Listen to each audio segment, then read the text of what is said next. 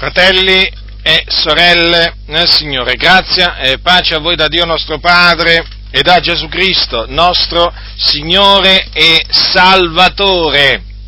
Vogliate prendere la prima epistola di Paolo a Timoteo, epistola dell'Apostolo Paolo a Timoteo.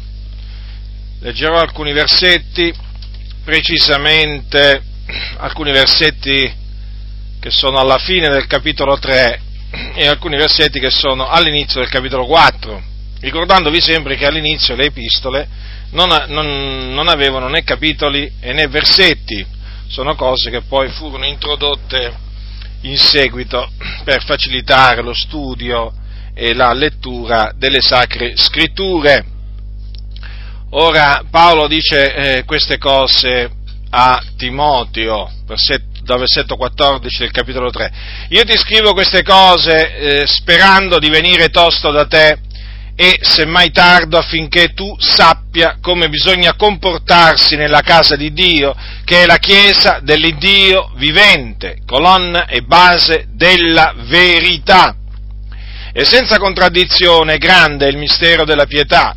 Colui che è stato manifestato in carne, è stato giustificato nello spirito, è apparso agli angeli, è stato predicato fra i gentili, è stato creduto nel mondo, è stato elevato in gloria.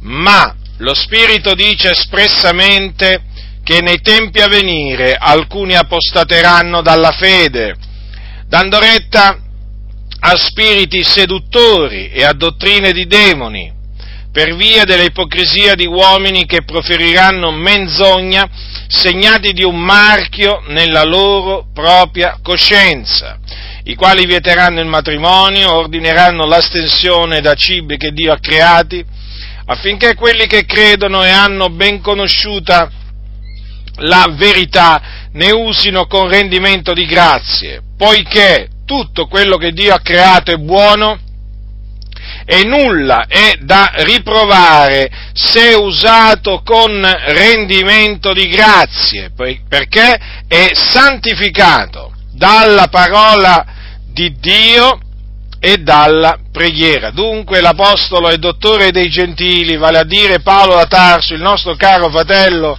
Paolo da Tarso, secondo la sapienza che Dio gli aveva dato, ha scritto queste cose queste cose le ha scritte per volontà di Dio, sospinto da Dio, lui parlava in presenza di Dio da parte, da parte di Dio, in Cristo. Cristo parlava nell'Apostolo Paolo. Questo è bene che ce lo ricordiamo, fratelli nel Signore, perché oggigiorno, io lo vado ripetendo oramai da molto, da molto tempo, oggigiorno c'è un grande disprezzo verso, nei confronti dell'Apostolo Paolo, ma grande disprezzo. Molte delle cose che lui insegnava sono rigettate categoricamente, non sono assolutamente apprezzate. Si cerca in tutte le maniere, in tanti ambienti evangelici, di annullare tante di quelle cose che l'Apostolo Paolo ha scritto evidentemente, evidentemente non è gradito l'Apostolo Paolo a molti pastori, eh, per quale ragione, per quale ragione non, è, non è gradito? Ma perché l'Apostolo Paolo eh, parlava da parte di Dio e quindi lui si studiava di piacere a Dio e non agli uomini. Siccome che oggi la maggior parte di quelli che si dicono pastori cercano di piacere eh, agli uomini, non possono insegnare tutte le cose che insegnava l'Apostolo Paolo nella maniera più assoluta, perché sanno che dispiacerebbero veramente a tanti, a tanti, a tanti che si dicono cristiani. Allora loro hanno deciso di piacere agli uomini e questa decisione naturalmente è una decisione nefasta che ha delle gravi conseguenze, che porta a disprezzare automaticamente, in maniera inesorabile, l'Apostolo Paolo. Guardate, fratelli nel Signore, chi cerca, chi cerca di piacere agli uomini disprezza l'Apostolo Paolo, e non solo lui, naturalmente, anche gli altri Apostoli. Invece chi cerca, chi cerca di piacere eh, a Dio apprezza sia Paolo che gli altri apostoli. E così, fratelli del Signore, questo ve lo dico anche per esperienza, esperienza personale. Quando, quando ho, ho, deciso di, ehm, di, piacere al Signore, mi sono, mi sono accorto che eh, dovevo, dovevo, imitare l'Apostolo Paolo, dovevo attenermi al modello delle sue sane parole. Questo lo compresi immediatamente quando cominciai a leggere la storia, la, la, la vita dello, de, dell'Apostolo Paolo e anche le sue dottrine. Capì, capì immediatamente che per piacere a Dio dovevo, mh, dovevo attenermi a quelli che erano gli insegnamenti, i comandamenti dell'Apostolo, dell'Apostolo Paolo.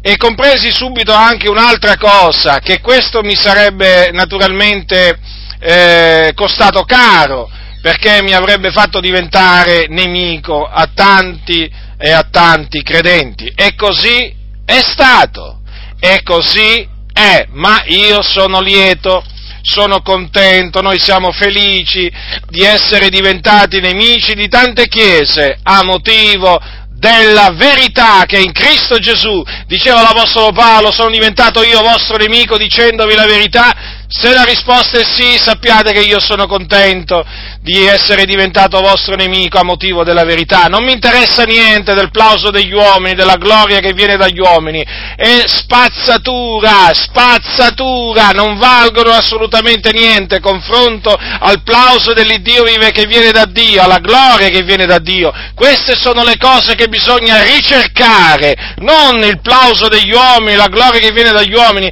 perché chi cerca il plauso degli uomini la gloria che viene dagli uomini, non può piacere al Signore, non può servire il Signore con pura coscienza, non può, fratelli del Signore, non può, è impossibile, è impossibile, o piace al Signore o piace agli uomini, non puoi piacere a tutte e due contemporaneamente, è come cercare di voler servire sia Dio che Mammona, cioè due padroni, com'è possibile? Non è possibile, così non è possibile piacere contemporaneamente a Dio e a questa generazione storta e perversa alla quale tante chiese si sono, si sono, conformate. Ecco perché ci si fa tanti nemici predicando in maniera, diciamo, sistematica, in maniera chiara, con franchezza, le stesse cose che ha insegnato e predicato l'Apostolo Paolo. Per questa ragione, perché c'è uno spirito diverso in molte, in molte chiese, c'è uno spirito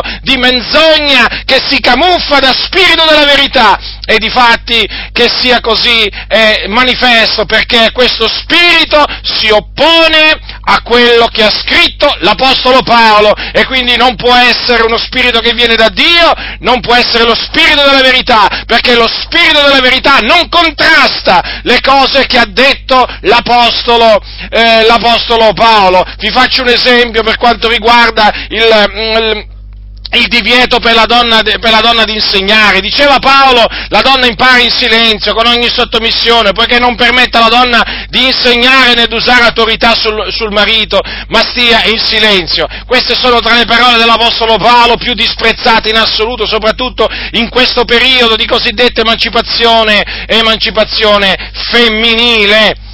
Molti, molti contrastano queste parole dell'Apostolo Paolo e ti dicono in maniera, in maniera esplicita o anche implicita, non, dare, non date retta all'Apostolo Paolo, non gli dare ascolto, lui è antiquato, ormai queste sono parole sorpassate, i tempi sono cambiati, cosa vuoi? Adesso i tempi sono cambiati, ti dicono, non è più come una volta, la posizione della donna nella società è cambiata, ma che mi interessa? A noi cosa interessa se la posizione della donna è cambiata nella società? La posizione della donna non è cambiata davanti a Dio, questo dice la Sacra Scrittura. E ancora oggi la parola rimane ferma, non permette alla donna di insegnare né di usare autorità sul marito, ma stia in silenzio, perché chi è che fu, chi è che fu sedotto? Fu sedotto Adamo? No, ma la donna essendo stata sedotta cadde in trasgressione, dunque queste parole sono fedeli e veraci, sono degne di essere accettate, ma come per, peraltro tutte le altre parole dell'Apostolo Paolo, eppure contro queste parole hanno dichiarato guerra a tante chiese perché?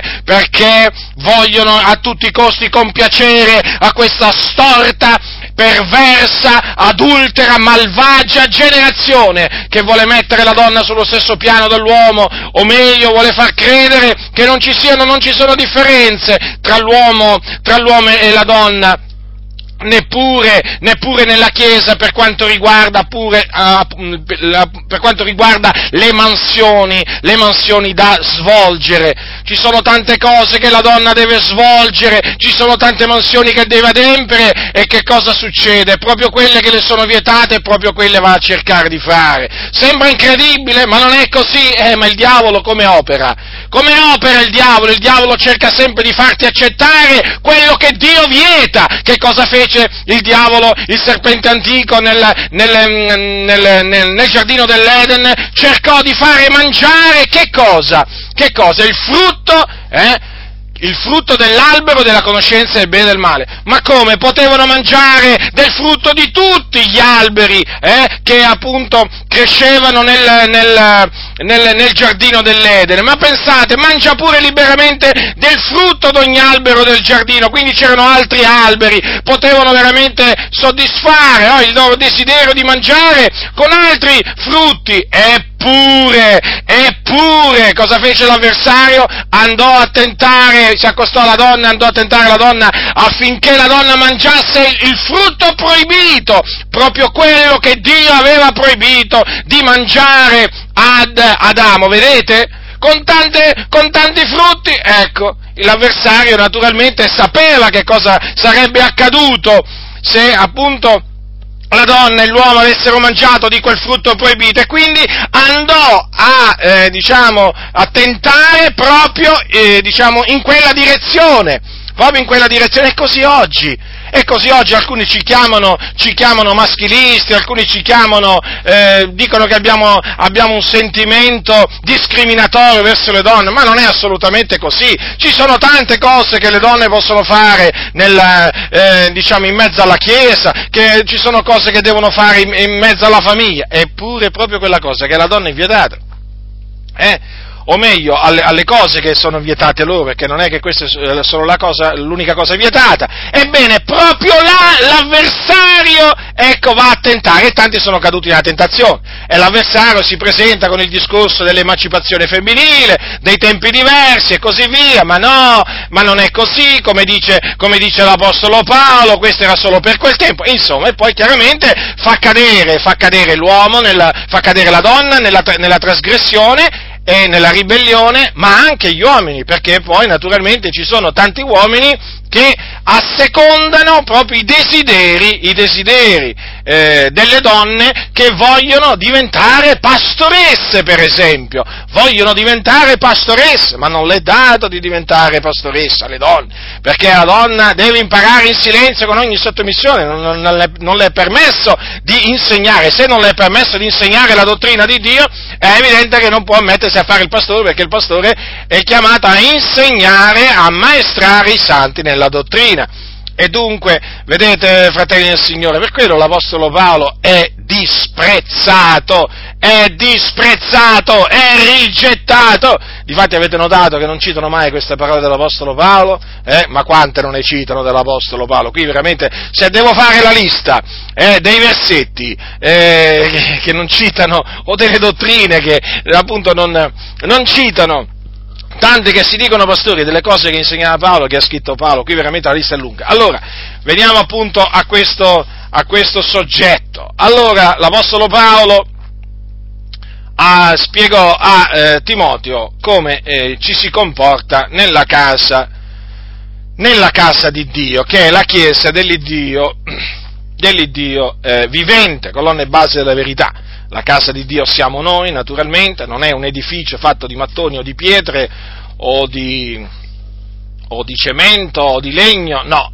la casa di Dio siamo noi, noi siamo il Tempio di Dio eh, così è scritto, Dio, perché Dio dimora in noi, abita in noi. E l'Apostolo Paolo ha detto, infatti poco prima, ha menzionato diverse cose sulla preghiera, per esempio, che, eh, che va fatta appunto per, eh, per, tutti gli uomini, ma come anche intercessioni e ringraziamenti, poi ha parlato dell'ornamento esteriore della donna, ha parlato, ehm, come vi ho citato prima, eh, del, del divieto del divieto per la donna di, eh, di insegnare, di usare autorità sull'uomo, e poi eh, ha parlato di come deve essere colui che aspira all'ufficio di vescovo o anziano, ha parlato di come essere, devono essere coloro che ambiscono a diventare diaconi.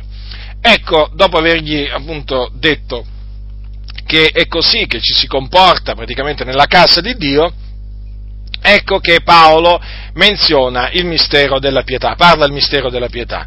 E in, questo, diciamo, in questa esposizione che lui fa del mistero della pietà, dice che Gesù Cristo, perché è lui colui che è stato manifestato in carne, o l'Iddio che è stato manifestato in carne è Gesù Cristo, però sempre tenendo presente una cosa, che quando diciamo eh, Dio è stato manifestato in carne, diciamo una cosa giusta, perché in effetti Gesù, eh, Gesù era Dio, Gesù era Dio quando era in cielo, eh, quando era in cielo, però ricordiamoci sempre che Gesù non era il Padre, hm? Gesù era il Figlio di Dio.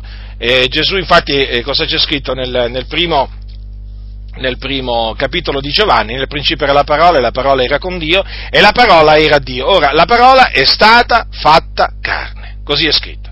Abitato per un tempo fra noi, piena di grazia e di verità, e noi abbiamo contemplato la sua gloria, gloria come quella dell'unigenito venuto da presso al Padre. Quindi ricordatevi sempre che colui che è stato manifestato in carne era sì Dio, ma il figliuolo di Dio il figliuolo di Dio. Perché vi dico questo? Perché ci sono quelli che negano la Trinità, e mi riferisco, eh, mi riferisco ai cosiddetti Gesù solo, o unitariani, antitrinitariani, chiamateli come volete, che appunto prendendo queste parole, prendendo queste parole del, dell'apostolo, dell'apostolo, Paolo, della, della, dell'apostolo Paolo, che cosa, vogliono, che cosa vogliono far credere? Che praticamente il Padre il Padre, colui che era il Padre, Dio Padre, è stato manifestato in carne. E quindi dicono che Gesù è il Padre. No, Gesù non è il Padre, non era il Padre e non è il Padre, eh, diciamo, neppure, neppure, adesso, perché Gesù era il Figlio di Dio, coeterno, coeterno, con, eh, coeterno con il Padre. Quindi massima attenzione, fratelli del Signore, a queste parole, colui che è stato manifestato in carne, che alcune traduzioni, traduzioni mettono eh, Dio che è stato manifestato in carne perché appunto il significato che gli danno alcuni è un significato, un, un'interpretazione sbagliata, sbagliata. Quindi il figliuolo di Dio che era con Dio e che era Dio da ogni eternità, nella pienezza dei tempi eh, è, stato è stato manifestato in carne, la parola è stata fatta carne ed ha abitato in mezzo agli uomini. Ora, tra le cose che Paolo dice appunto eh, riguardo a colui che è stato manifestato in carne, dice che è stato creduto nel mondo. E di fatti eh, già al tempo dell'Apostolo Paolo molti nel mondo avevano creduto nel Signore Gesù Cristo avevano creduto quindi che eh, Gesù era il figlio di Dio, che era morto sulla croce per i nostri peccati, che era stato seppellito, che era risorto eh, dai morti il terzo giorno, il terzo giorno a cagione della nostra giustificazione. Lo dice chiaramente l'Apostolo Paolo, è stato creduto nel mondo. Ma ecco che, proseguendo, l'Apostolo Paolo parla, parla eh, diciamo, dell'apostasia. Sì, perché appunto dice così, lo spi- ma lo Spirito dice espressamente che nei tempi a venire alcuni apostateranno dalla fede. Allora, innanzitutto, innanzitutto eh, notate come Paolo dice che queste cose le dice lo Spirito. Ora, noi sappiamo che c'è un solo Spirito, ed è lo spirito, lo spirito della verità o lo spirito, lo spirito santo. Infatti dice v'è un unico, v'è un unico spirito. Ora, eh, che cosa allora bisogna considerare? Questo, se lo Spirito Santo ha detto queste cose, le ha dette perché le ha udite dal Signore. Perché?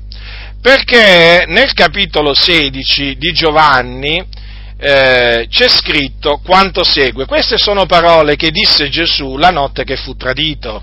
Le disse ai suoi discepoli e le disse in merito allo Spirito Santo che lui avrebbe mandato. E noi sappiamo che poi mandò il giorno della Pentecoste. Ascoltate che cosa ha detto, che cosa disse Gesù. Capitolo 16 dal versetto 12. Molte cose ho ancora da dirvi, ma non sono per ora alla vostra portata. Ma quando sia venuto lui, lo Spirito della verità, egli vi guiderà in tutta la verità, perché non parlerà di suo, ma dirà tutto quello che avrà udito e vi annunzierà le cose a venire. Egli mi glorificherà, perché prenderà del mio e ve l'annunzierà. Tutte le cose che ha il Padre sono mie, per, detto, per questo ho detto che prenderà del mio e ve l'annunzierà. Ora, prestate molta attenzione. Che cosa ha detto Gesù? Che lo Spirito Santo non parlerà di suo. Non parlerà di suo. Come non parlerà di suo? Che cosa significa? Significa questo, che lo Spirito Santo avrebbe annunziato le cose che avrebbe eh, ascoltato dal Signore, avrebbe sentito dal Signore. Infatti, vedete che cosa ha detto eh, Gesù, dirà tutto quello che avrà udito. Ora, per dire quello che avrà udito, deve averlo udito, ma eh, per averlo udito c'è qualcuno che gliel'ha dette. E cosa ha detto Gesù? Dice così, per questo ho detto che prenderà del mio e ve l'annunzierà. Dunque, dunque, le cose che lo Spirito Santo eh, ha detto e dice, le ha dette le dice perché le ha udite dal Signore. Quindi prende delle cose del Signore e ce le annunzia. Prestate molta attenzione a questo, eh, perché qui dice lo Spirito dice espressamente. Dunque, se queste cose le ha dette il Signore, vuol dire che queste cose fanno parte delle cose che devono avvenire. Le cose fanno parte delle cose a venire, le cose che devono avvenire. E peraltro stanno avvenendo, perché è fuori di dubbio che quello che ha detto dover avvenire lo Spirito Santo già al tempo di Paolo, queste cose in effetti stanno avvenendo, perché ci sono coloro che apostatano dalla fede coloro che apostatano dalla fede. Ora, quindi queste parole, queste parole è come se ce le, ce le avesse praticamente dette il Signore Gesù, perché lo Spirito Santo le ha udite dal Signore.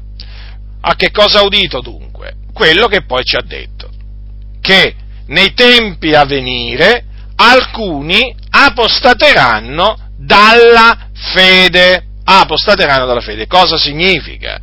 Che alcuni di coloro che hanno creduto, eh, e che naturalmente Paolo eh, diciamo, ha citato eh, qui quando dice è stato creduto nel mondo, è evidente ci sono quelli che avevano creduto e che hanno creduto eh, diciamo, nel Signore Gesù. Ecco, tra quelli che hanno creduto nel Signore Gesù, alcuni apostateranno dalla fede, il che significa che hanno sì creduto un giorno, ma arriva il tempo in cui abbandonano la fede, perché poi questo significa apostatare dalla fede, abbandonano la fede, la rigettano.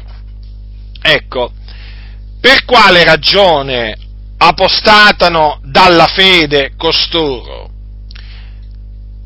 Perché danno retta a spiriti seduttori e a dottrine di demoni. Ora, vedete che qui l'Apostolo Paolo parla di spiriti seduttori e dottrine. Allora, spiriti seduttori sono chiamati così perché sono eh, incaricati dall'avversario di sedurre, di sedurre.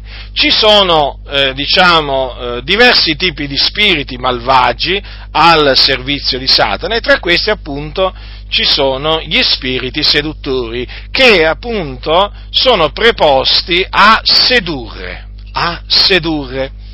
Ora, la seduzione, eh, per chi ancora magari non lo avesse capito o per chi ancora non lo sapesse, la seduzione non avviene con parole dure, tramite parole dure, tramite un linguaggio duro. No, fratelli, fratelli nel Signore, la seduzione avviene sempre tramite un parlare dolce, dolce. Eh, è come per esempio la donna adultera. La donna adultera, che è malvagia, astuta di cuore, appunto perché è astuta di cuore usa l'astuzia per sedurre e per sedurre naturalmente usa una, eh, diciamo, una voce, una voce anche seducente, quindi un parlare dolce, un parlare melato. Ecco, gli spiriti seduttori, appunto perché sono preposti a sedurre i santi, eh, seducono con una voce dolce e anche con un parlare lusinghevole. E lo fanno naturalmente tramite gli impostori, lo fanno tramite gli impostori, lo fanno tramite i ministri di Satana che si trovano in mezzo alla Chiesa. Dunque, coloro che apostatano dalla fede apostatano dando retta a spiriti seduttori.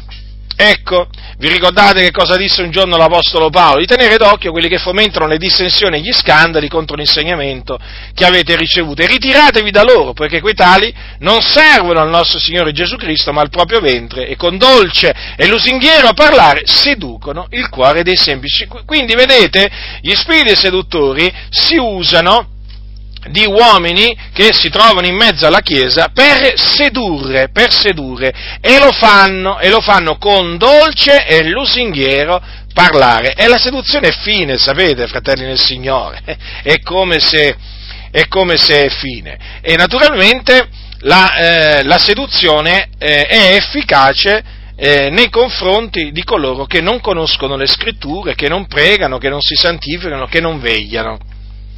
Allora, Dunque costoro apostateranno dalla fede dando retta a spiriti seduttori e a dottrine di demoni. Vedete, qui ancora si parla di spiriti malvagi perché si parla di demoni, i demoni sono spiriti malvagi. E l'Apostolo Paolo menziona dottrine di demoni, pensate, ci sono anche delle dottrine di demoni, perché sono chiamate così? Perché appunto sono stati dei demoni a creare quelle dottrine. Sono praticamente, mm, usiamo questa espressione, dei fabbricanti di, eh, false, di false false, eh, di false dottrine. D'altronde, fratelli, riflettete, c'è lo spirito della verità que- nel mondo? Certo che c'è, lo spirito della verità dimora nei santi, dimora nella Chiesa, ma sono, non è che tutti gli spiriti sono veraci, eh? ci sono degli spiriti che non sono da Dio, ci sono degli spiriti che sono da parte del, eh, del diavolo, ecco per esempio gli spiriti seduttori. E allora, se lo Spirito Santo è lo Spirito della verità, è evidente che gli spiriti seduttori chiaramente sono dei spiriti mendaci, sono degli spiriti mendaci. Allora, come esistono le dottrine sane, giuste, che sono state appunto, eh, che ci sono state rivelate per mezzo dello Spirito Santo tramite gli Apostoli, così esistono anche delle dottrine false, false, che sono state eh, trasmesse eh, dai demoni, sì, proprio dai demoni, dottrine false che appunto vengono trasmesse a, ehm, ai, ministri del, ai, ministri del, diavolo per, per seminarle in mezzo, in mezzo, alla Chiesa. Quando, quando, ho studiato per esempio il New Age o eh, diciamo altre, altre sette, di che cosa mi sono, eh, mi sono accorto? mi sono accorto che in effetti una, eh, ci sono eh, in azione tanti spiriti, tanti spiriti eh, malvagi, tanti spiriti malvagi che si usano proprio di esseri umani per introdurre false dottrine, sì, proprio, proprio così, false dottrine ci sono proprio eh, taluni che hanno addirittura scritto, eh, sono degli impostori, che hanno scritto dei libri sotto dettatura di spiriti maligni. Hm? È proprio così. Esiste un'attività demoniaca nel mondo che appunto produce praticamente dottrine di demoni e guardate che di dottrine di demoni ce ne sono veramente, veramente tante. Dunque, eh, cosa dice dunque lo Spirito? Che alcuni apostateranno dalla fede, quindi abbandoneranno la fede, dando retta a spiriti seduttori e a dottrine di demoni. Ora, fratelli, voglio, eh, voglio ritornare su una cosa che ho detto poco fa, perché ritengo eh, importante ritornarci. Coloro che apostatano dalla fede eh, erano veri credenti, perché non si può apostatare dalla fede se non si eh, se non si è dei veri credenti. In altre parole, non si può abbandonare una strada se prima in quella strada tu non ci sei. Come fai a abbandonare una strada se tu in quella strada non ci sei mai stato? Eh? Come fai a uscire da una casa se in quella casa non ci sei? Ecco, quindi non si può apostatare dalla fede se prima non si è nella fede. Quindi, costoro che apostateranno dalla fede, appunto, eh, un giorno avevano creduto e avendo creduto nel Signore Gesù, erano stati giustificati, erano stati salvati per la grazia di Dio mediante la fede in Cristo Gesù ma a motivo naturalmente di questo abbandono della fede poi non vengono più iscritti tra, ehm, tra, tra i giusti. Sono praticamente sono di quei giusti che si traggono indietro a loro, a loro, perdizione, appunto perché rigettano la fede preziosa che hanno ricevuto da Dio. E la scrittura, vedete, ci dice proprio in che maniera costoro apostateranno dalla fede, eh? dando retta a spiriti seduttori a dottrine di demoni. Allora è molto importante, è molto importante che, che, nella Chiesa eh, ci sia un, un, avvertimento solenne, un avvertimento solenne rivolto ai fratelli, affinché non cadano vittime di questi spiriti seduttori e non abbraccino queste dottrine di demoni, perché esistono, esistono, non è che non parlandone non esistono e smettono di operare i spiriti seduttori di demoni, no, no, questi continuano a operare, allora vanno smascherati, vanno smascherati, vanno smascherati gli spiriti seduttori, vanno confutate le dottrine di demoni per mettere in guardia la fratellanza affinché la fratellanza sappia da che cosa si deve guardare per non scadere dalla grazia, per non, per non apostatare dalla fede. Vedete dunque quanto è importante, quanto è importante avvertire, avvertire i fratelli? Eh, tal, a, a, tal proposito, qui ci troviamo davanti veramente a delle macchinazioni di Satana. Ma vi rendete conto cosa significa questo? Che i demoni e gli spiriti seduttori sono indaffarati eh, per far apostatare dalla fede i santi. Cioè, vi rendete conto la malvagità, quindi? Eh? La malvagità, la malvagità di questi, di questi demoni, di questi spiriti seduttori, perché quello, il loro obiettivo è quello di far abbandonare eh, la fede, la fede. E quindi il loro obiettivo è quello di far andare in perdizione eh, persone che un giorno hanno creduto. Cioè, se non è malvagità questa, fratelli nel Signore, se non è malvagità questi, e poi mi devo sentire dire da alcuni, ah ma tu stai sempre a confutare, tu stai sempre a dire stai attento di qua, stai attento di là, eh? guardati da questo, guardati da quest'altro. Beh, voglio dire, ma con tutti questi spiriti seduttori che ci sono in mezzo alle chiese, con tutte queste dottrine di demoni, cosa dovrei fare? Che cosa dovrei fare? Starmene con le mani in mano, eh? fare finta di niente e dire Signore pensaci tu, fai qualcosa, proteggi la tua chiesa. È così che faceva l'Apostolo Paolo? Eh? Ma l'Apostolo Paolo avvertiva i santi. Gesù che cosa ha fatto prima dell'Apostolo Paolo? Non avvertiva forse i suoi discepoli? Eh? È vero che Gesù disse, io pregherò, ehm, eh, io prego per quelli, mm, non per il mondo, ma per quelli che tu mi hai dati, e disse anche, non, non, prego che tu li tolga dal mondo, ma che tu li preservi dal maligno. Vi ricordate queste parole? Certamente, Gesù ha pregato per i suoi, ma noi non è che lo, non è che lo stiamo negando, eh? Fratelli nel Signore, non è che lo stiamo negando, dice così, io non ti prego che tu li tolga dal mondo, ma che tu li preservi dal maligno. Sì, ma Gesù non solo pregò il Padre eh, affinché preservasse dal maligno i suoi discepoli, ma Gesù mise in guardia i suoi discepoli. Quante volte li mise in guardia? E li mise in guardia dai falsi, dai falsi profeti, li mise in guardia dal lievito dei farisei e dei sadducei. Chi fece questi avvertimenti? Chi, chi diede questi avvertimenti? Eh, se non appunto il Signore Gesù Cristo. E gli Apostoli non facevano la stessa cosa? Eh? Leggetevi attentamente le epistole degli Apostoli e vi accorgerete di quante volte gli Apostoli eh, mettevano in guardia i santi. Sì, dalle false dottrine, dai falsi ministri. Gli Apostoli non si limitavano a pregare eh, il Dio per i santi.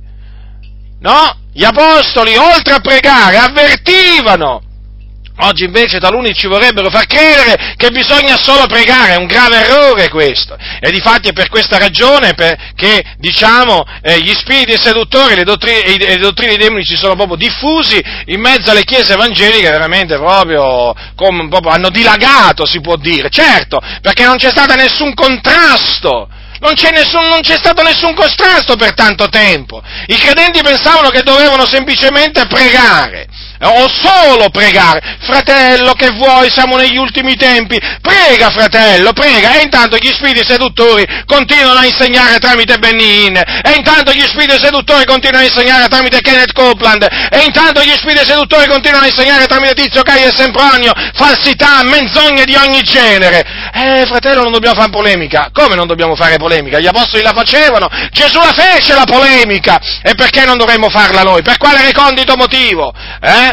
Per quale recondito motivo? Eh, per non essere etichettati settari, ma a me cosa mi interessa? Ma a me, cosa, a me cosa interessa di quello che dicono gli altri? A me interessa di quello che dice Dio di me. Gli apostoli avvertivano, Gesù prima degli apostoli avvertì, e difatti gli apostoli avvertivano perché seguivano le orme di Gesù Cristo.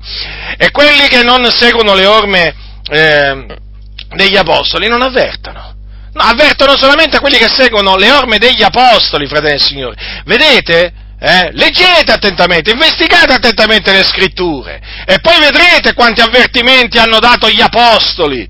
Eh? in particolare l'apostolo, l'apostolo, Paolo, spesso l'apostolo Paolo metteva in guardia, perché, perché, lui sapeva, perché lui sapeva che cosa avveniva in mezzo, in mezzo alla Chiesa, sapeva dell'esistenza di, degli spiriti seduttori, sapeva dell'esistenza delle dottrine di demoni, sapeva dell'esistenza dei falsi ministri di Cristo.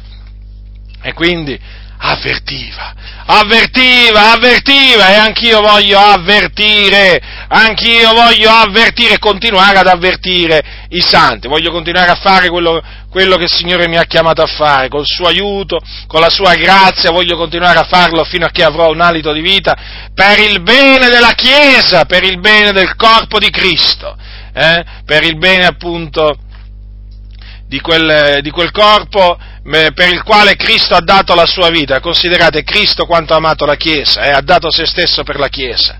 Eh? E noi ci rendiamo conto che cos'è la Chiesa? Ci rendiamo conto che cos'è la Chiesa, la fidanzata dell'agnello che un giorno appunto parteciperà alle nozze dell'agnello?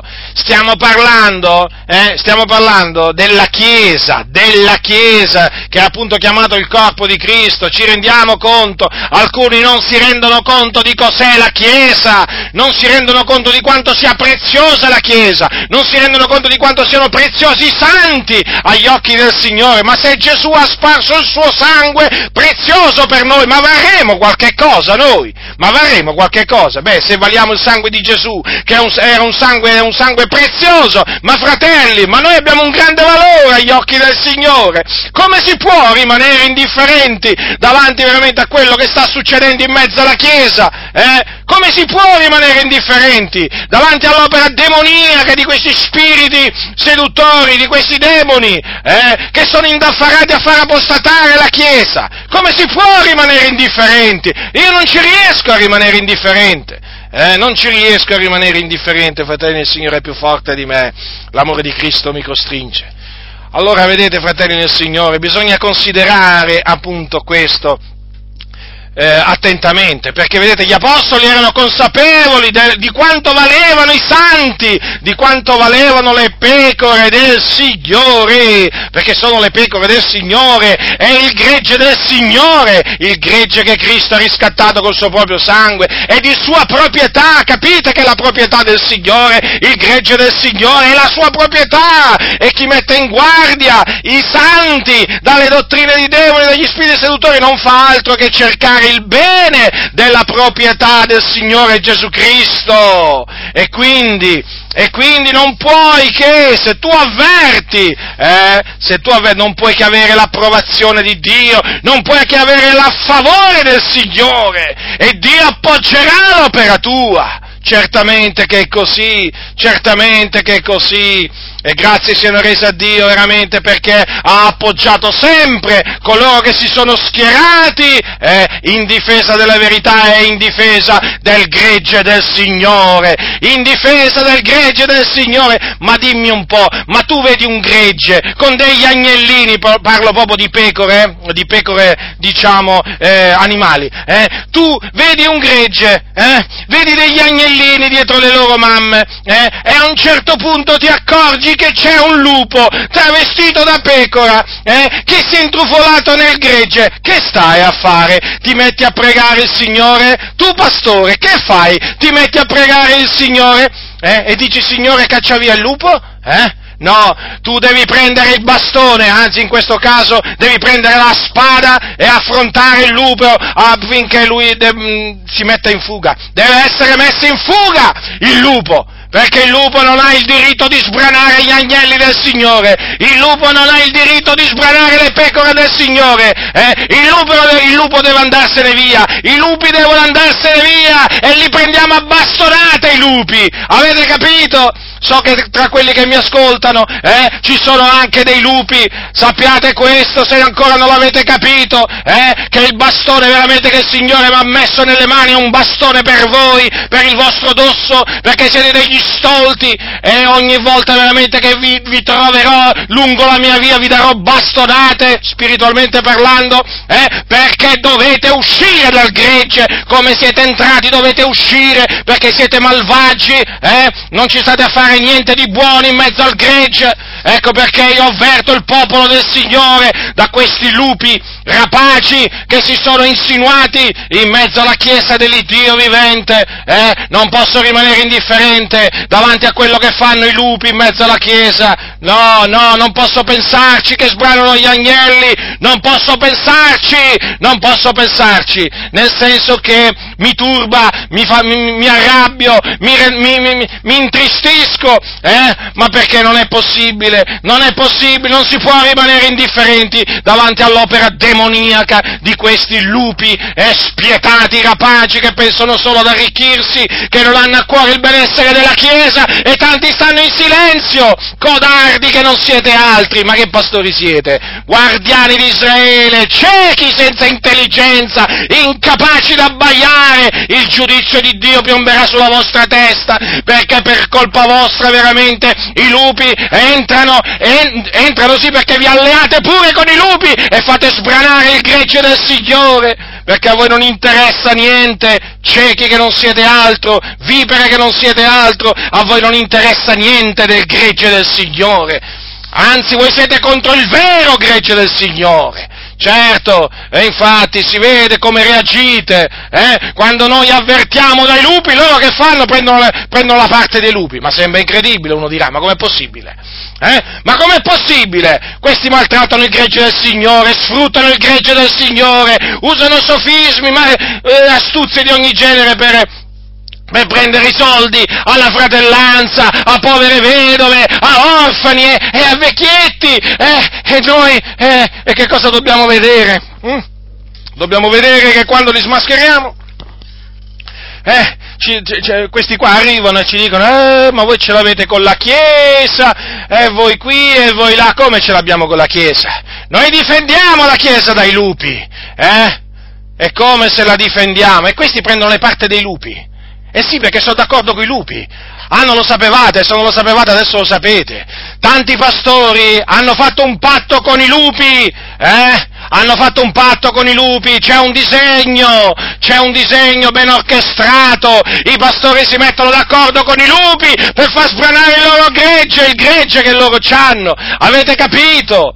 Se fate parte di queste comunità dove i pastori sono d'accordo con i lupi, dove i pastori permettono ai lupi di entrare e di intossicare, avvelenare, sbranare, distruggere, andatevene via immediatamente, non ci dovete pensare minimamente due volte, una volta basta, una volta basta, andatevene via, siete veramente in un covo di ladri, siete in un covo di serpenti che cercano il vostro male male, non contate niente per questa gente e si vede perché non vi avvertono, non vi avvertono dagli spiriti seduttori, non vi avvertono dalle dottrine di demoni. E perché vi dovrebbero avvertire? Le insegnano loro, le insegnano loro le dottrine di demoni. Gli spiriti seduttori parlano per bocca loro. Come possono parlare contro gli spiriti seduttori? Come possono parlare contro le dottrine di demoni? Uscire da queste chiese dove regna la massoneria, questa istituzione diabolica eh, che ha messo il balaglio, il guinzaglio a tanti che si dicono pastori e infatti voi quando li vedete sembrano quei cagnolini eh, che vengono portati al guinzaglio con, bala, con, con la museruola eh, dai loro padroni. Ecco che cosa sono tanti pastori in mezzo alle chiese evangeliche! Sono al servizio dei demoni, sono al servizio del diavolo, non fanno niente per contrastare il diavolo, anzi lo aiutano a distruggere la Chiesa e di fatti si sono messi con la massoneria, che veramente a dottrine di demoni e spiriti seduttori a non finire.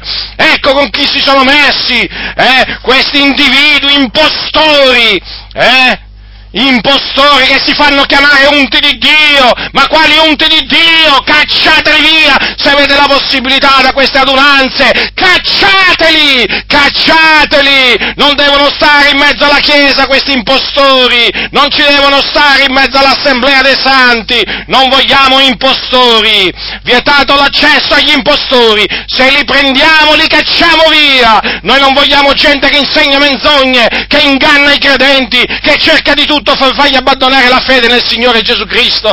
Ma com'è possibile? Gli apostoli davano la loro vita per gli eletti, davano la loro vita per gli eletti, facevano un sacco di rinunzie. E oggi cosa dobbiamo vedere? Che fanno di tutto per distruggere gli eletti, questi ipocriti, queste vipere, fanno di tutto per distruggere gli eletti, per farli scandalizzare, ma fanno, cos'è che non fanno per veramente contristare il cuore degli eletti? Che cosa non fanno questi impostori per cercare di sviarli? Taluni predicano un altro Vangelo, un altro Dio, un altro Gesù, un'altra dottrina, via da queste chiese, via da questa gente dal sorriso falso, via da questa gente dal al cuore doppio, via, via fratelli del Signore, radunatevi nelle case, nelle caverne, radunatevi, manno via da queste persone, via da queste persone, adesso datevi un campo nuovo, lo, vi lo continuerò a gridare perché è tempo sprecato in queste comunità dove appunto i pastori si sono alleati con i lupi, non che i pastori si alleano tra di loro per combattere i lupi, no, no, fanno entrare i lupi, ma sembra incredibile, eh? Eh? E, poi, e poi non solo, se qualcuno combatte i lupi lo adocchiano e lo calunniano. Ah, tu sei quello che combatte Tizio, Caio e Sempronio, adesso te la faccio vedere io. E si inventano menzogne di ogni genere. E si inventano menzogne di ogni genere. Certo, certo, perché parla per bocca loro lo spirito di menzogna. Eh, certamente, proprio così, e difatti accuse false, si inventano di tutto. Se io dovessi fare la lista di tutte le cose che, di tutte le accuse false che veramente mi hanno lanciato, qui veramente dovrei, dovrei fare una predicazione intera, e se basta, eh, per confutare tutte le accuse false che mi hanno lanciato. Ma co, addirittura, addirittura c'è chi dice che io sono al servizio del Vaticano, addirittura c'è chi avanza questa ipotesi, senza prove naturalmente, ovviamente no, è accusa falsa, eh, addirittura io sarei sul libro paga del Vaticano, ma veramente io quando l'ho letto mi sono messo a ridere, ho detto adesso pure al servizio del Vaticano, sono diventato pure un servitore del Vaticano, una spia del Vaticano in mezzo alle chiese evangeliche, ma ci rendiamo conto? Ma ci rendiamo conto questi bugiardi? Questi bugiardi cosa fanno? Si schierano contro quelli che combattono i lupi. Invece di combattere i lupi, si vanno a alleare con i lupi.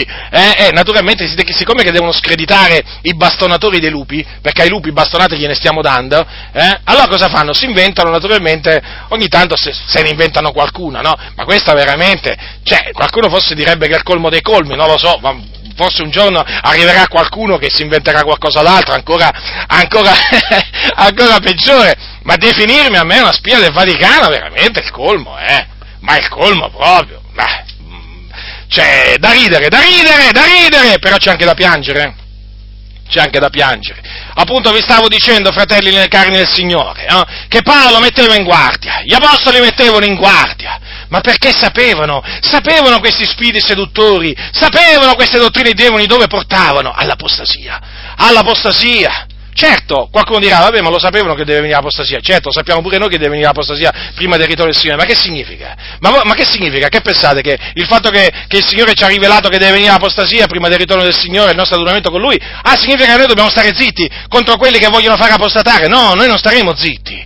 Noi non staremo zitti, non ce ne vogliamo stare zitti, perché Dio non vuole che noi stiamo zitti. Noi dobbiamo suonare la tromba, poi chi ha orecchi da udire oda. Ma noi vogliamo mettere in guardia da quelli che cercano di fare apostatare i santi, sapete? Dobbiamo farlo. Dobbiamo farlo. Guardate, se noi, ci, se noi ci tacciamo grideranno le pietre, eh.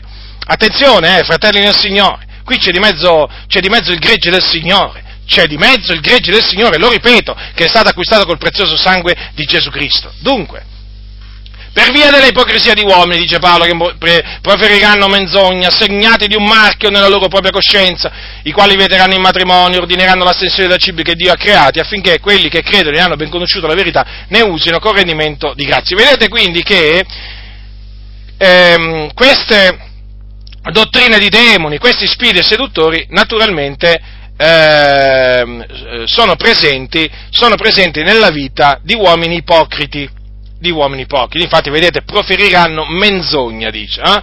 Sono segnati questi di un marchio nella loro propria coscienza. E praticamente, qui dice l'Apostolo Paolo, vieteranno il matrimonio e ordineranno l'ascensione da cibi che Dio ha creati. È chiaro che, fratelli nel Signore, per riconoscere quelli che, eh, diciamo, parlano da parte degli spiriti seduttori e hanno dottrine dei non è che vi dovete limitare a questo, eh, perché qualcuno potrebbe dire, ma sai, quel pastore in effetti non vieta il matrimonio, eh? Quel pastore non ordina l'ascensione dei cibi che Dio ha creati, e attenzione eh, a, non cadere, a, non cadere, nella trappola. Qui naturalmente l'Apostolo Paolo parla di quelli, di quegli uomini bugiardi, ipocriti, che vieteranno il matrimonio e ordineranno l'ascensione dai cibi che Dio ha creati. Ma non necessariamente, guardate che non necessariamente un ministro di Satana vieta il, vieta il matrimonio, eh? Ve lo dico questo affinché sia chiaro. Come anche non necessariamente un ministro del diavolo ordina l'astensione dai cibi che Dio ha creati.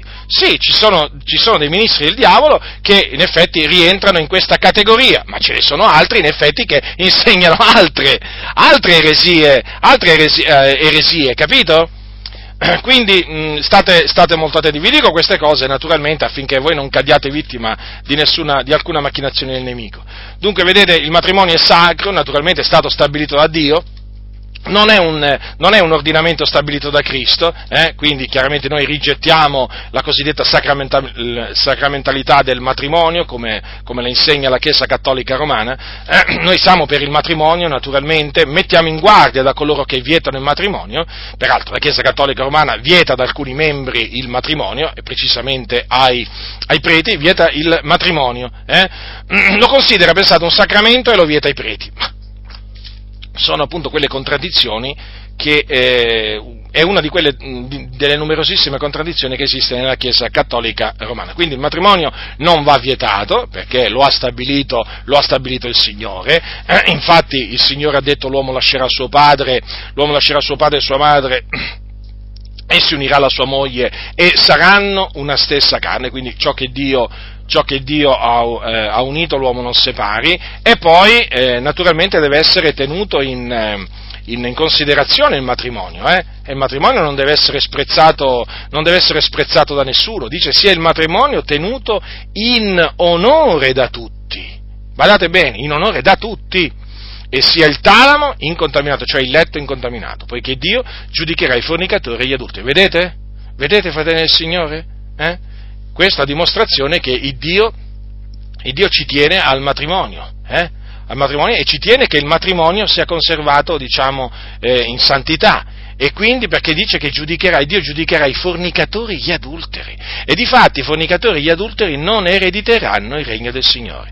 Dunque, Attenzione naturalmente a quelli che sprezzano il matrimonio, perché quelli che vietano il matrimonio sono quelli che lo sprezzano. Eh? E diciamo questo, questo, disprezzo può essere camuffato da ragionamenti, da ragionamenti diversi. Il matrimonio non va vietato nella maniera più assoluta. Anzi, diceva l'Apostolo, diceva l'Apostolo Paolo ai santi, ai santi di Corinto, gli diceva queste parole l'Apostolo Paolo, dice così, dice, eh, eh, dice così, è bene eh, per l'uomo di non toccare donna, ma per evitare le fornicazioni ogni uomo abbia la propria moglie e ogni donna il proprio marito. Vedete? Dunque, il matrimonio, il matrimonio assolutamente chi lo vieta, chi lo vieta è dal diavolo. Eh, certo, perché vedete quando dice l'Apostolo Paolo eh, per evitare, vedete cosa dice? Per evitare le fornicazioni, vedete? Allora, quando si vieta il matrimonio, fratelli, che cosa succede? Succede che si incoraggia la, eh, la fornicazione. Sì, sì, proprio così. È un dato di fatto. Prendiamo per esempio i preti, la Chiesa Cattolica Romana. La Chiesa Cattolica Romana eh, sapete che vieta il matrimonio ai preti. Hm? Ora, quanto è diffusa la fornicazione tra i preti? Eh? Ma non solo, tantissimo.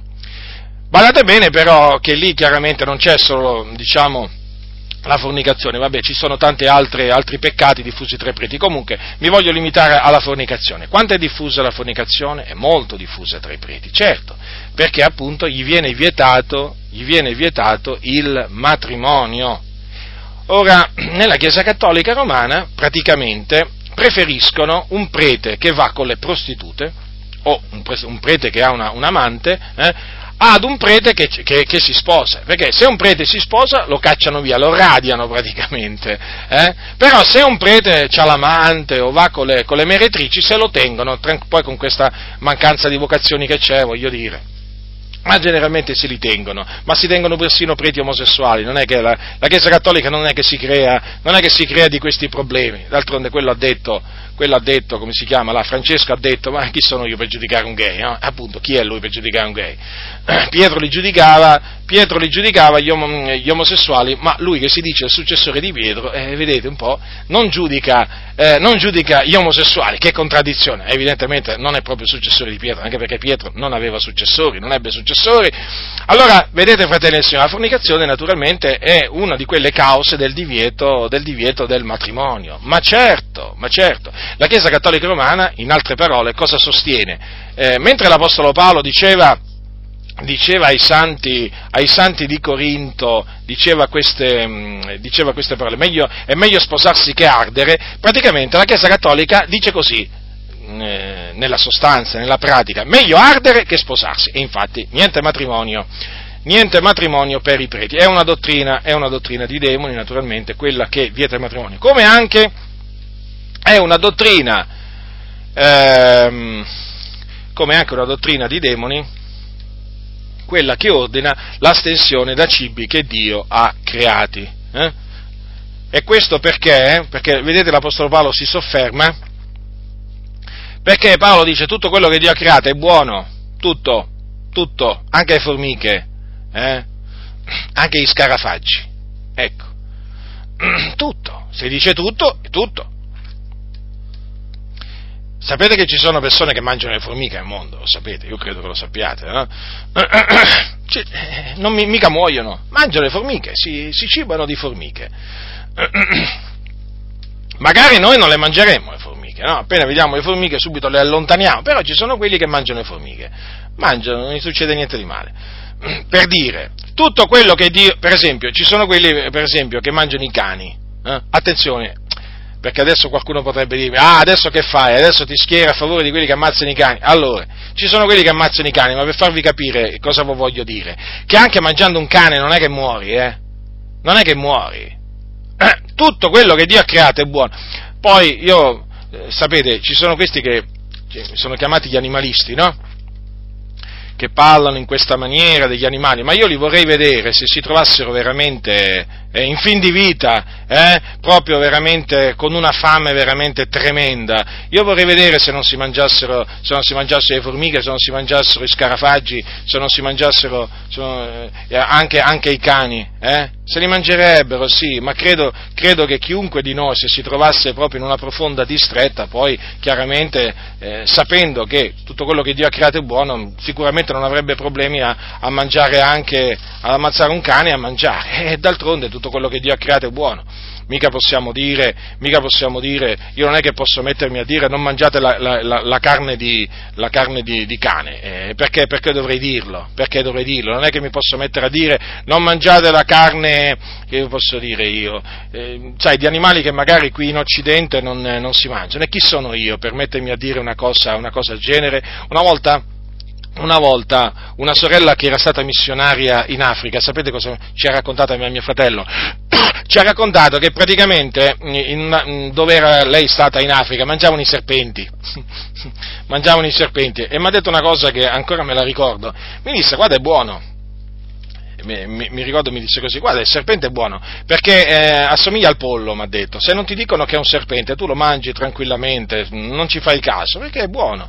È chiaro che noi in Occidente non mangiamo i serpenti, però ci sono parti della terra dove mangiano i serpenti. Eh? Allora tutto quello che Dio ha creato è buono, ecco perché appunto nessuno è autorizzato a vietare, eh, a vietare agli altri di mangiare, di mangiare alcunché. Naturalmente ricordatevi sempre che la carne va mangiata senza, eh, senza il sangue, eh, perché il sangue è la vita. Infatti a noi ci è vietato di mangiare il sangue e naturalmente ricordatevi anche che quello che ci è vietato oltre al sangue di mangiare è, sono le cose sacrificate eh, agli idoli e le cose, le cose soffocate. Hm? Ma per il resto a noi diciamo, possiamo mangiare di tutto. Tutto quello che Dio ha creato è buono e nulla è da riprovare se usato con rendimento di grazia. Ecco quindi, nulla è da rigettare, nulla, nulla, però deve essere usato con rendimento di grazia. Eh? E perché appunto eh, nulla è da riprovare? Perché è santificato dalla parola di Dio e dalla preghiera. Quindi attenzione, perché quello che noi, eh, quello che noi mangiamo, fratelli del Signore, è santificato non solamente dalla preghiera, ma anche dalla parola di Dio. Prestate la massima attenzione. Eh? Qui dice è santificato dalla parola di Dio e dalla preghiera. Ora, come possiamo noi riprovare qualcosa che è santificato dalla parola di Dio e dalla preghiera? Non possiamo. Vedete dunque? Nulla, dice Paolo, è da riprovare se usato con rendimento di grazia. Quindi facciamo uso con moderazione naturalmente delle cose che il Signore ha creato, hm? con, rendimento, con rendimento, di grazie. Certo, sia chiaro questo, quando ho parlato appunto di determinati, di determinati carni, di determinati cibi, non è che voglio, uh, voglio diciamo, voglio disprezzare quelli che li mangiano nella maniera più assoluta, eh, come non desidero che naturalmente magari se io non mangio una cosa non, ve, non, venga, non, venga, giudicato perché non mangio quella cosa. Chiaro che l'Apostolo Paolo dice anche ai santi, ai santi, eh, ai santi di Roma queste cose, eh, queste, dice così, io sono persuaso nel Signore Gesù che nessuna cosa è impura in se stessa, però se uno stima che una cosa è impura, per lui è impura. Ecco, sia chiaro questo, quindi che se per qualcuno eh, una cosa è impura, per lui è impura ci mancherebbe altro, eh? però il, il, discorso, il, discorso, generale fondamentale è questo, che tutto quello che Dio ha creato è buono. Infatti vedete anche che l'Apostolo Paolo dice, sono persuaso nel Signore Gesù, che nessuna cosa è impura in se stessa. Quindi, chiaramente, nemmeno la carne di cane, nemmeno la carne di serpente e così via. Però, se per qualcuno è impura, per lui è impura, eh? quindi non è che mi metta a giudicare uno perché non mangia la carne la carne di cane o la carne di serpente, no, il Signore mi guardi, mi guardi, da questo, se per lui è impura, per lui è impura, ci mancherebbe altro. Però il discorso di prima era inerente al fatto che gli animalisti generalmente sono contrari appunto che, ehm, ci sono alcuni proprio che sono contrari proprio alla, ehm, come si dice, alla, alla carne, alla carne e molti di questi che sono contrari eh, a che l'uomo si cibi di carne credono nella reincarnazione, per esempio. Eh? Perché? C- cosa dicono questi? Dicono questi, fanno questo ragionamento praticamente. Siccome che per loro l'anima dell'uomo si va a reincarnare eh, anche in, una, in, un animale, hm?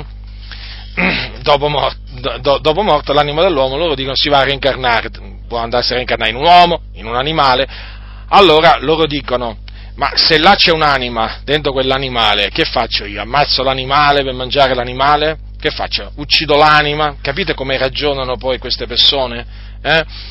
E appunto questa è una credenza diabolica, falsa, che esiste, esiste in Oriente, per esempio. Molti hanno abbracciato, molti hanno abbracciato la reincarnazione e poi naturalmente diventano, diventano vegetariani appunto perché, eh, perché credono molti di quelli che hanno accettato la reincarnazione credono proprio in questa, in questa diavoleria, in questa dottrina, dottrina, dottrina di demoni. Poi chiaramente ci possono essere altre ragioni per cui alcuni vietano, vietano, determinati cibi, ma comunque sia, sappiate, sappiate che coloro che ordinano l'ascensione da cibi che Dio ha creati sono dei, eh, sono dei seduttori. Eh? Quindi l'Apostolo Paolo non ordinava l'astensione da cibi che Dio ha creati, però diceva se per qualcuno una cosa è impura, per lui è impura, perché chiaramente c'è eh, comunque sia sempre una libertà in, que- in, queste cose, in queste cose esiste la libertà, il cristiano è libero è libero di astenersi da un, da un, determinato, cibo come può essere per esempio la carne. Se uno decide di sua spontanea volontà eh, di non cibarsi di carne, beh, questa, è una, è, una sua, questa è una sua convinzione, lo fa per il Signore, però non deve nella maniera più assoluta sollecitare o incoraggiare o, o insegnare che appunto l'uomo deve mangiare, non deve mangiare carne, perché allora lì si mette appunto a insegnare una, ehm, dottrina, una dottrina di demoni. Quindi leggete il capitolo 4 14 dei, eh, ai, ai, Romani per comprendere appunto qual è eh, la legge che, va, eh, che, che, vige, quali sono le leggi che vigono nel, nel regno del Signore eh, in materia, in materia di, eh, di, cibi, quanto per, per, quello che concerne appunto la libertà, la libertà e anche la carità. Eh. Dunque, vedete fratelli nel Signore qua allora eh, l'Apostolo Paolo come ha voluto mettere in guardia solennemente eh, i santi eh, eh, dagli spiriti seduttori, dalle dottrine, dalle dottrine di, me, di demoni. Avete visto come l'Apostolo Paolo ci ha fatto sapere che avverrà questa apostasia, perché di apostasia, di apostasia si tratta. Eh? E, e, difatti, e difatti l'Apostolo Paolo, come vi ho accennato prima, diceva che prima del ritorno del Signore Gesù deve avvenire l'apostasia. Nessuno vi tragga in errore in alcuna maniera, poiché quel giorno non verrà se prima non sia venuta l'apostasia e non sia stato manifestato l'uomo del peccato, il figlio della perdizione.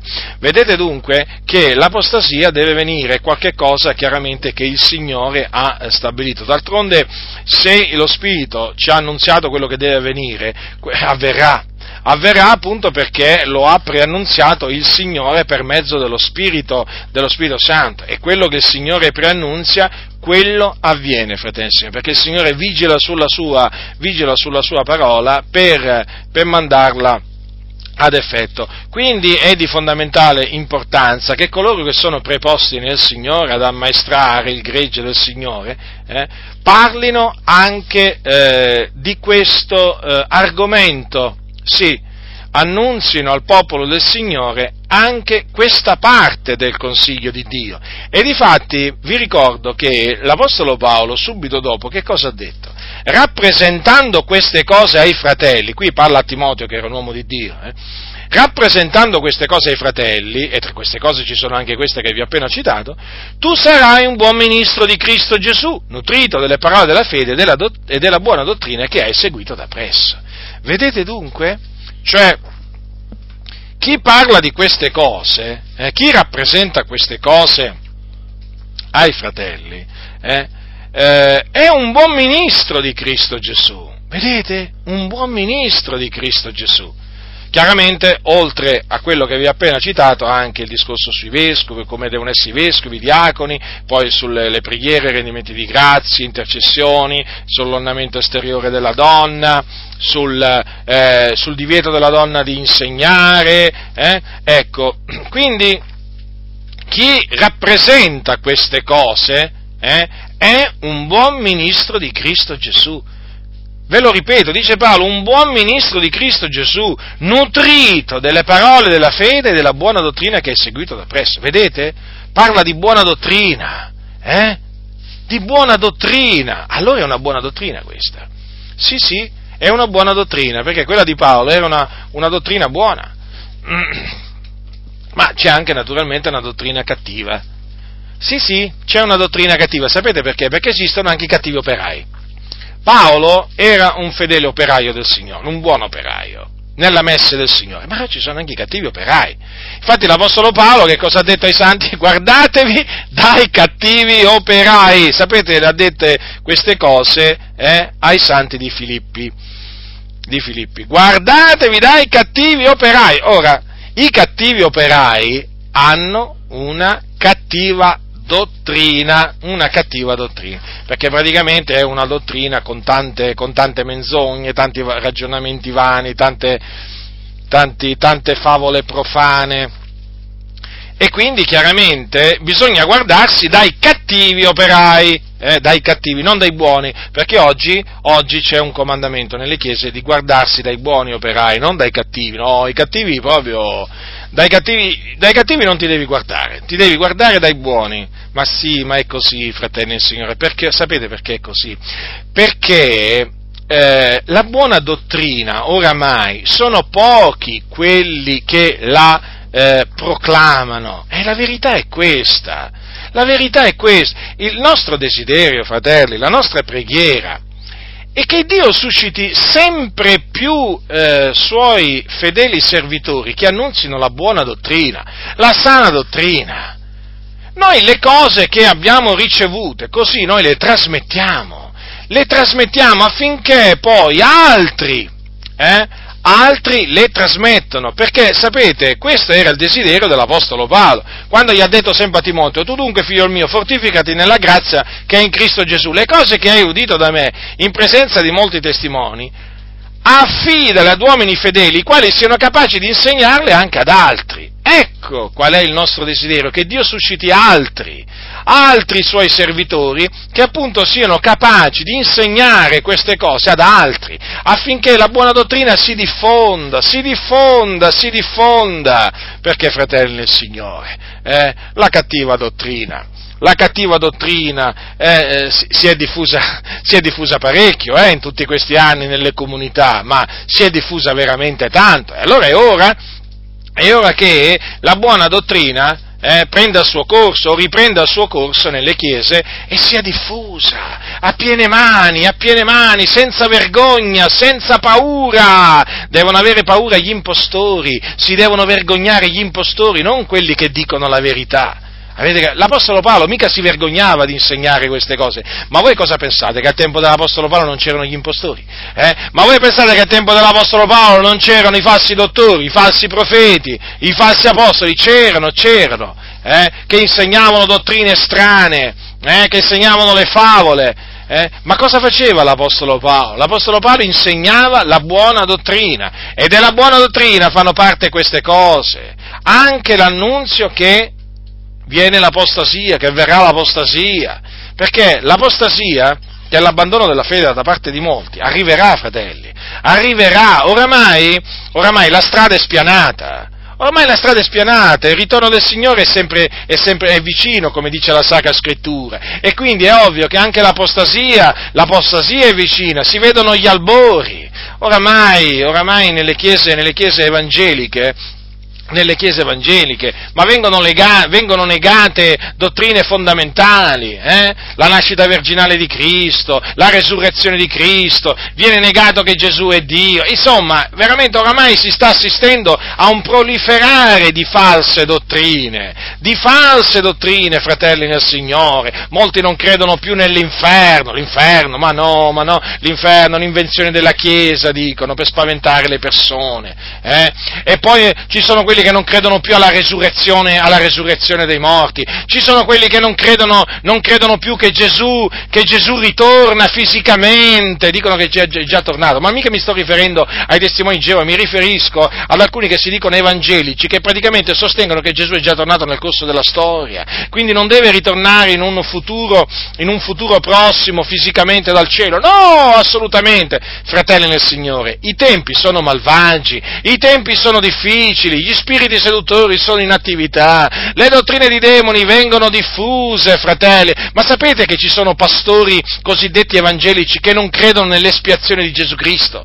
Sapete che lo dicono apertamente che secondo loro Gesù, cioè la dottrina dell'espiazione, eh, la dottrina dell'espiazione va abbandonata, non è più per oggi, o comunque va interpretata in un'altra maniera. Pastori protestanti, fratelli, ce l'avete presente Martin Luther King?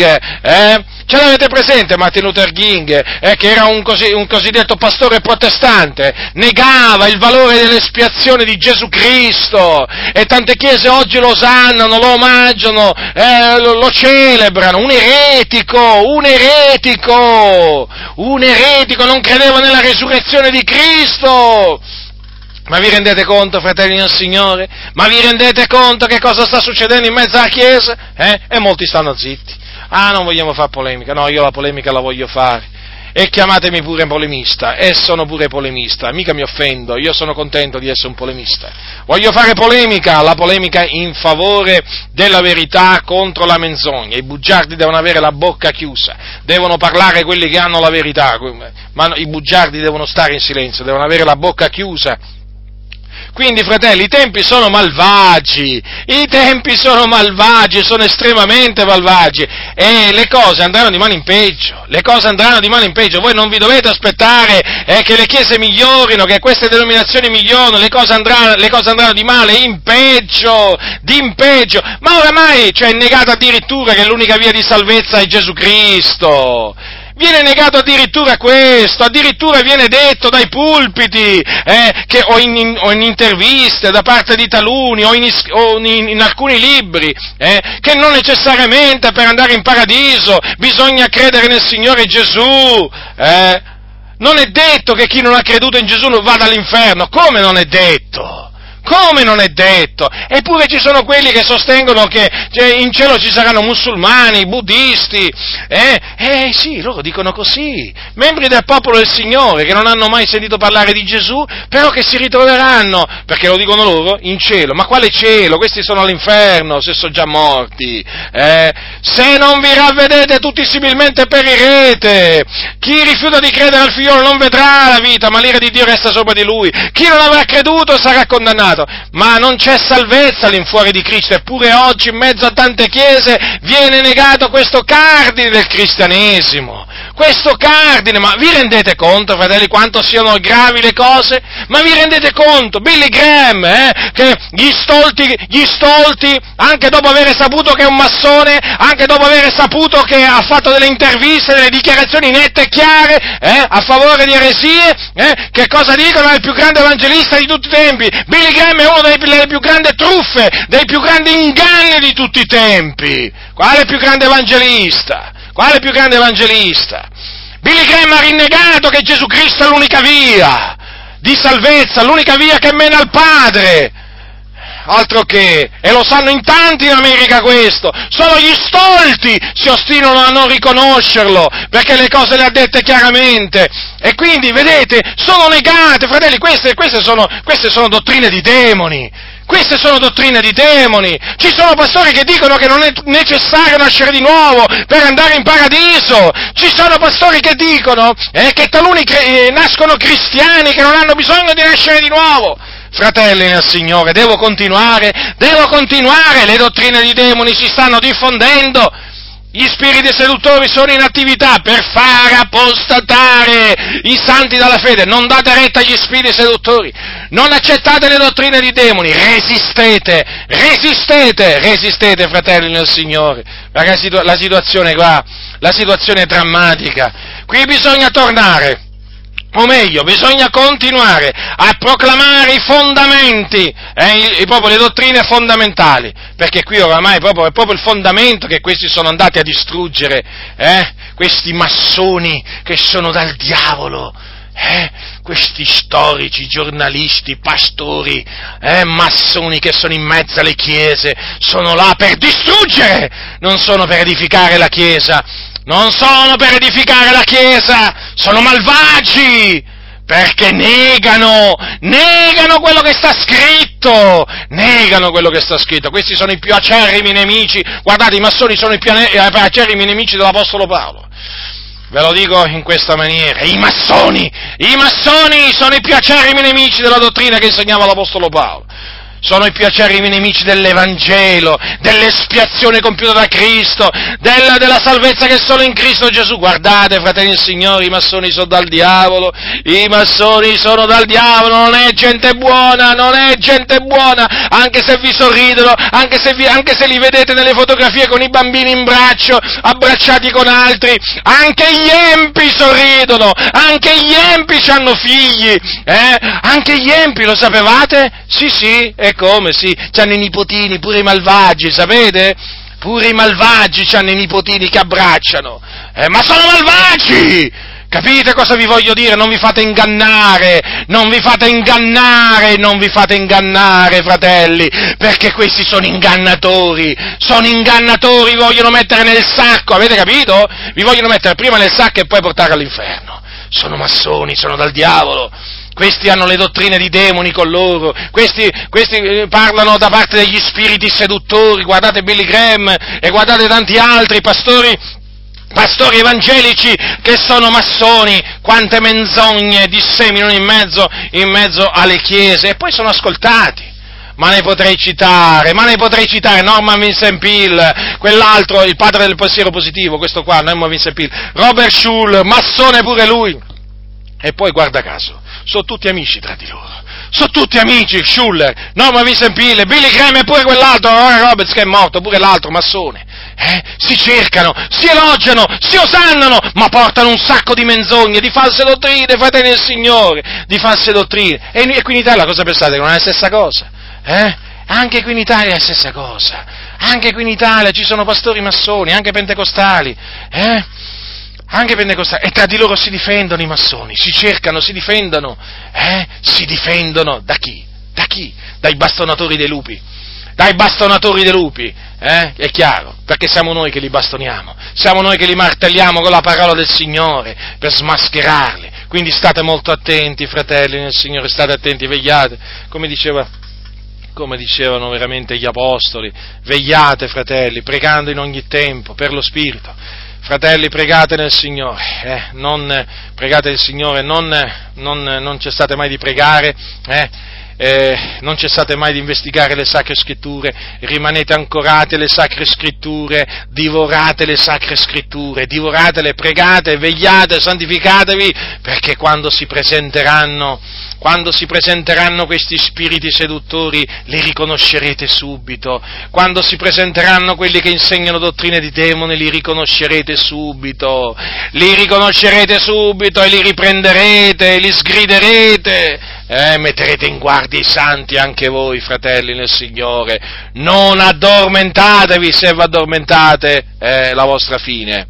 È la vostra fine, fratelli del Signore, non vi addormentate perché sappiate gli spiriti seduttori non dormono, non dormono né gli spiriti seduttori neppure quelli che parlano da parte degli spiriti seduttori, sono sempre in attività, sempre in attività, allora siate sempre attivi, siate sempre attivi in una maniera o nell'altra, ognuno secondo la grazia che ha ricevuto, eh, perché è chiaro, non è che tutti sono stati chiamati a predicare e insegnare, però fratelli, tutti siete chiamati a vegliare, su, tutti siete chiamati ad opporvi al male, alla malvagità, alle false dottrine, agli impostori, tutti siete chiamati a fare questo.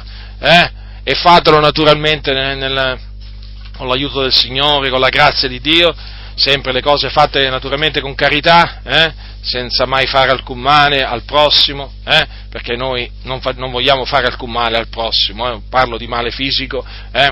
noi, il combattimento nostro non è contro carne e sangue, eh? il nostro combattimento è contro i principati, le potestà, dominatori di questo mondo di tenebre, le forze spirituali della malvagità che sono nei luoghi celesti, quindi noi sap- siamo ben consapevoli contro chi combattiamo, eh? noi sappiamo bene contro chi combattiamo, però, siccome che appunto questi spiriti malvagi si usano di esseri umani fatti di carne e ossa, è chiaro che noi dobbiamo turare la bocca a quelli tramite cui i spiriti seduttori parlano. Perché alla fine voi, vedete, questi spiriti seduttori portano in mezzo alla Chiesa le false dottrine, le dottrine di demoni, eh, tramite, tramite esseri umani. Ah, ma veramente, sapete, eh, studiando le false dottrine si imparano tante cose si imparano tante cose. E una delle cose che si impara è a discernere la verità dalla menzogna. E soprattutto eh, quando studi le false dottrine, come ho fatto io per esempio, per smascherarle, apprezzi la verità. O come, come si apprezza la verità quando si studiano le sette, le religioni. Alzi le mani al cielo talvolta dici Signore, ti ringrazio veramente che in, que- in mezzo a questo mondo malvagio, pieno di menzogna, dove veramente le persone credono le cose più assurde, dottrine di demoni di ogni genere, tu hai voluto veramente farmi grazia e farmi conoscere la verità. Fratelli, abbiamo conosciuto la verità per la grazia di Dio. La verità, sapete, la verità, non una verità, la verità, la verità che è in Cristo Gesù. E questa verità la dobbiamo mantenere, fratelli, la dobbiamo mantenere eh, la dobbiamo mantenere. Come anche dobbiamo mantenere la fede, la fede nella verità naturalmente, eh, la fede nella verità, guardandovi, vi dovete guardare, fratelli, quindi, dagli spiriti seduttori delle dottrine di, me, di demoni. Mettete alla prova gli spiriti, mettete alla prova gli spiriti per vedere se sono da Dio. Eh? Perché, fratelli, veramente qua ci sono molti spiriti seduttori, come anche ci sono tanti seduttori che sono usciti fuori, eh? in mezzo alla Chiesa, che seducono, seducono, seducono, seducono, con dolce parlare, con un parlare lusinghevole. Quindi, fratelli del Signore, massima attenzione, tenete sempre davanti queste parole che l'Apostolo Paolo ha detto ha detto a Timoteo, ma lo Spirito dice espressamente che nei tempi a venire alcuni apostateranno dalla fede, dando retta a spiriti seduttori e dottrine di demoni. Tenetevele ben, ben davanti affinché siate presi dal timore di Dio affinché comprendiate quanto siano pericolosi gli spiriti seduttori e le dottrine di demoni. Capite che c'è un grande pericolo? Eh, qui c'è, c'è un grande pericolo. Questi, questi hanno come obiettivo, come scopo, di far apostatarvi, di farvi abbandonare la fede. Avete capito, fratelli?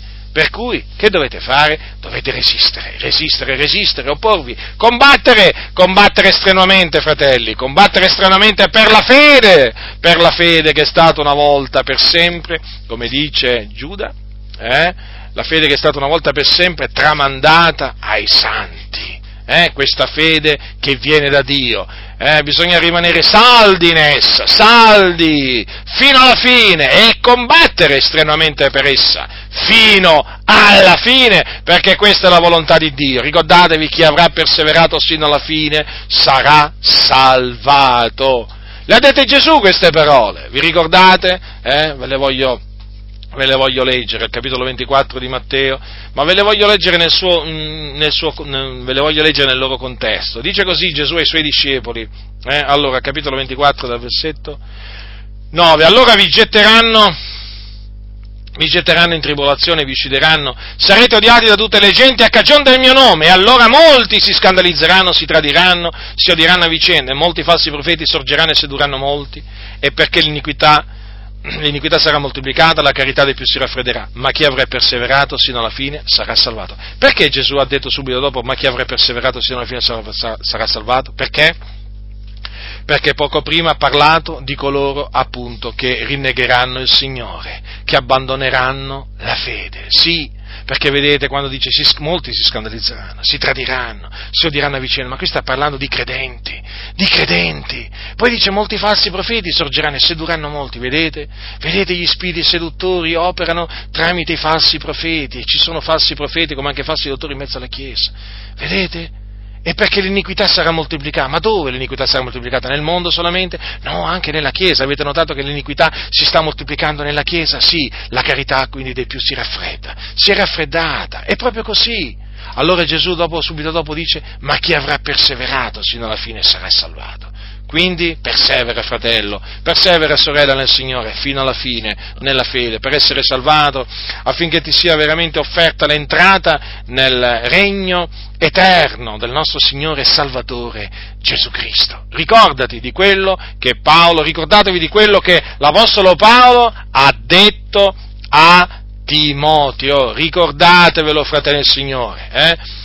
Eh, al fine al fine di guardarvi da coloro che parlano da parte degli spiriti seduttori, da coloro che diffondono dottrine di demoni, al fine quindi di perseverare fino alla fine nella fede, fino alla fine, fratelli nel Signore, per poter dire, come disse l'Apostolo Paolo poco prima di andare, di dipartirsi dal corpo e andare col Signore, ho osservato la fede. Perché Paolo dice, ho osservato la fede, anche voi, fratelli del Signore, serbate la fede, serbate la fede, serbate la stretta, serbate la stretta fino alla fine, per poter entrare, appunto, nel regno del nostro Signore e Salvatore Gesù Cristo. Però prendete anche atto che ci saranno quelli che apostateranno dalla, eh, dalla fede, sono quelli che appunto si traggono indietro a loro, a loro perdizione. E noi vogliamo dire, come, come lo scrittore agli ebrei, eh, ma noi non siamo di quelli che si traggono indietro a loro perdizione, ma di quelli che hanno fede per salvare l'anima. Quindi manteniamo la fede nel Signore, conserviamo questa fede per salvare l'anima nostra. La grazia del Signore nostro Gesù Cristo sia con tutti coloro che lo amano con purità incorrotta. Amen.